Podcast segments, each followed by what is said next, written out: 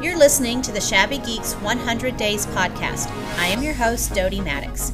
Each episode will share an EdTech tool or strategy to upcycle the teaching and learning in your classroom. It's time to upcycle learning.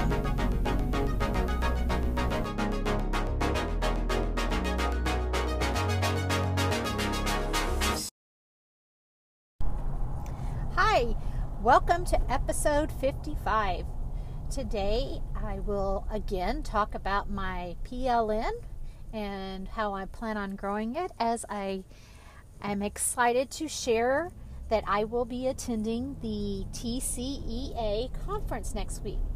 TCEA is the Texas Computer Educators Association, and we have an annual conference every February. I've been for at least the last 10 years, I believe. It's one of my favorite conferences to attend. In all the years that I've gone, it has been in Austin, Texas. This year, for the first time, it will not be in Austin, and we will be in San Antonio, Texas, on the Riverwalk. My adventures with TCEA next week will begin early Monday morning, as I am volunteering to help out. I'm really excited about the opportunity to volunteer. I've done it several times in the past, and it's, you know, some people are like, I'm going to a conference, why would I want to work? Well, because sometimes you learn things at a conference in the unconference settings. And so by volunteering, first of all, I know I'm going to get seats to several great sessions, but I also get an opportunity to network and meet with new people and to expand my PLN. Also, being from the San Antonio area, I know that I can provide assistance and answer some questions that, you know, I might not be able to answer about another city when the conference moves on to another city. So it's my chance to kind of give back in that aspect. You get to know the people who put on the conference. You get a little insight, a very small insight as to what it takes to put on such a big event. And like I said, the people you meet when you're volunteering is unmeasurable. It's just a fabulous experience, and especially for someone who may be slightly introverted. I go to a conference and I may not speak to the person sitting next to me or across from me all the time, but when I'm in a volunteer role, it kind of makes me step out of my comfort zone and speak to someone I may not have spoken to, and actually the possibility of making a fabulous connection that I might have missed otherwise. In addition to volunteering, this year I've also been selected to present. I will be presenting on Wednesday at 2 p.m. And my topic is EduProtocols and the 4 C's. So if you've listened to a few episodes, you know that EduProtocols is one of my favorite teaching methods. I've read the book by John Corpo and Marlena Hepburn on the EduProtocols field guide. And I've taken that, and I'm also going to talk about the 4 C's and why they're important and how they fit into the classroom.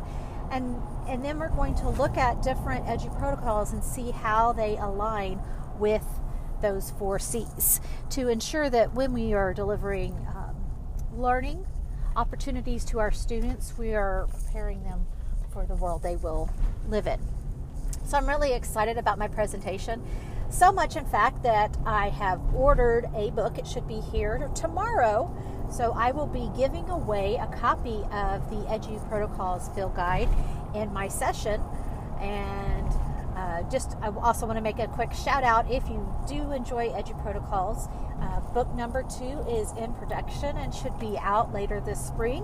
And I'm super excited about getting my hands on that book. So far at this conference, I know I'm going to get to volunteer, and then I'm going to get to present. But the main reason we go is to learn. And there are thousands of amazing sessions from educators all over the state and the country to choose from. the hardest part is going through the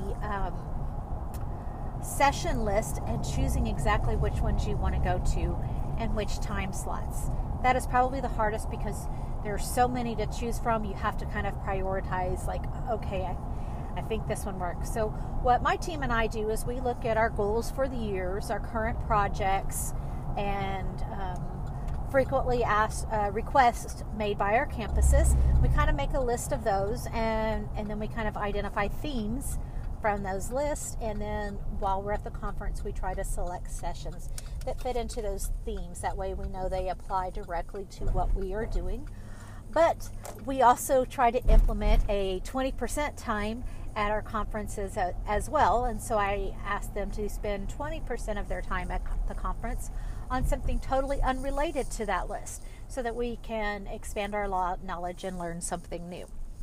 So that's a really exciting opportunity.